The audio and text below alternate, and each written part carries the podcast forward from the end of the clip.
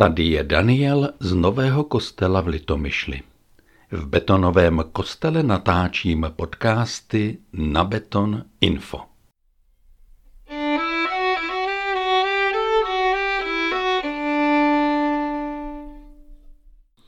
Omlouvám se za otázku, prosím, jakže vy se jmenujete?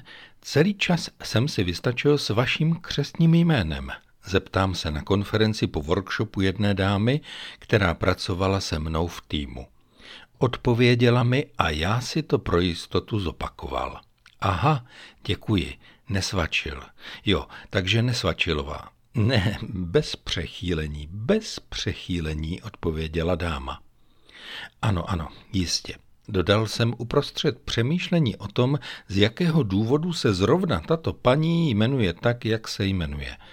Získat nepřechýlené jméno znamená v této době prohlášení na matrice, že budou manželé pobývat jinde než v České republice. A všem ostatním, pokud si neberou cizince, se vlastně vnucuje úprava českého jazyka, který z historické podstaty přechyluje. To máte tak. Někdo se jmenuje Brown a je to blondák.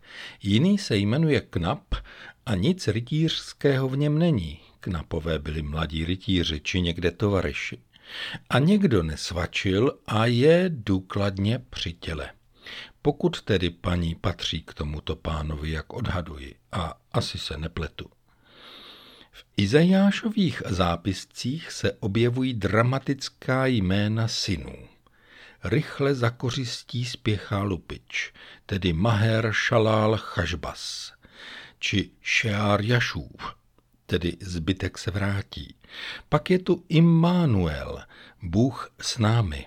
A nakonec v deváté kapitole v pátém verši je zapsáno zvláštní jméno Pele Joec El Gibor Avidat Sar Shalom. Pražáci v tomto zvláštním jménu asi slyší jedno místní označení Hagibor, a je to přesně ono, bohatýr či hrdina. Celým a tradičním překladem je to nejdelší jméno překládáno divuplný rádce, božský bohatýr, otec věčnosti, vládce pokoje. Čteme to jméno rádi při vánoční noci v připomínce narození našeho pána. A to jméno je tak provokující svým obsahem, že se i dnes můžeme ptát potom, jaký smysl takové jméno má.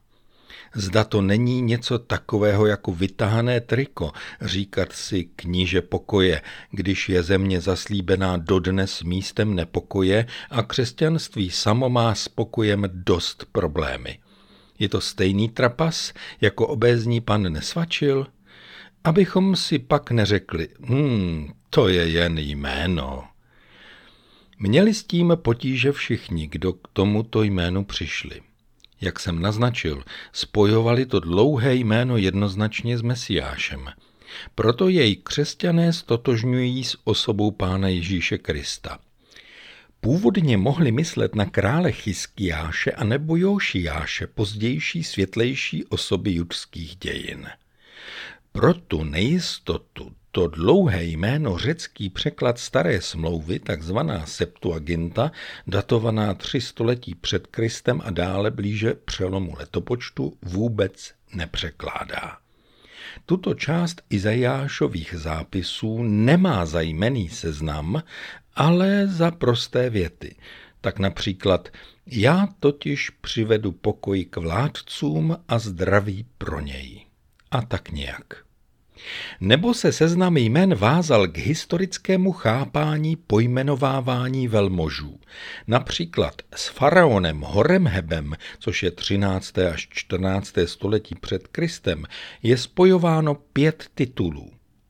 Pak by ten seznam měl ještě pátý titul, uvádějící ta další čtyři jména. To by bylo třeba mocný vládou. Naposled někteří zauvažovali, že výrazy nápadně připomínají některá asyrská slova ve jménu Tiglat Pileser, totiž Pele a Sar.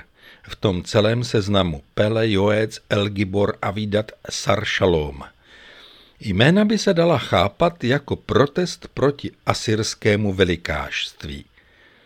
Ten narozený bude výše než velikářský král z Nimrudu a Ninive.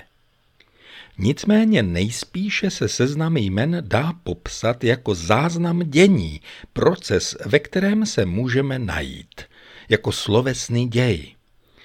Pozoruhodnou věc má v úradku či v úmyslu udatný Bůh, věčný Otec, jenž je knížetem míru. Pán Bůh nemá jmenovky, nepěstuje vizitky a nezhromažďuje tituly.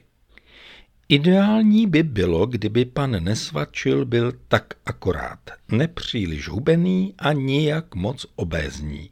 Možná by bylo dobře, kdyby křesťané byli vždycky kristovci, kdyby se jméno skutečně vázalo k tomu, co se děje, kdyby mělo obsah. Tohle pán Bůh ve svém případě jednoznačně plní. Jednak je tím, který radši hned na začátku říká jsem, který jsem a zůstává neuchopitelným. Nadávat se na něj dá, ale je fakt, že byl tím, kterým byl a bude tím, kterým bude. Dělej si, co chceš.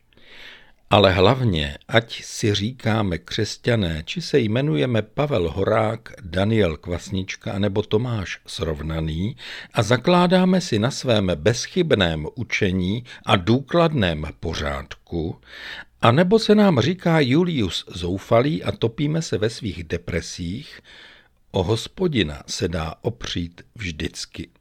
Šlo to v osmém století před Kristem a půjde to i dnes. Zcela určitě nedokážeme dostat dokonale svému názvu, to, že jsme křesťané. Dalo by se proto něco dělat, ale je to nakonec boží dílo. A když to nebudeme my, budou to jiní. Přece ta Izajášova slova v deváté kapitole, kolem které se točím, končí rozhodně. Horlivost hospodina zástupů to učiní.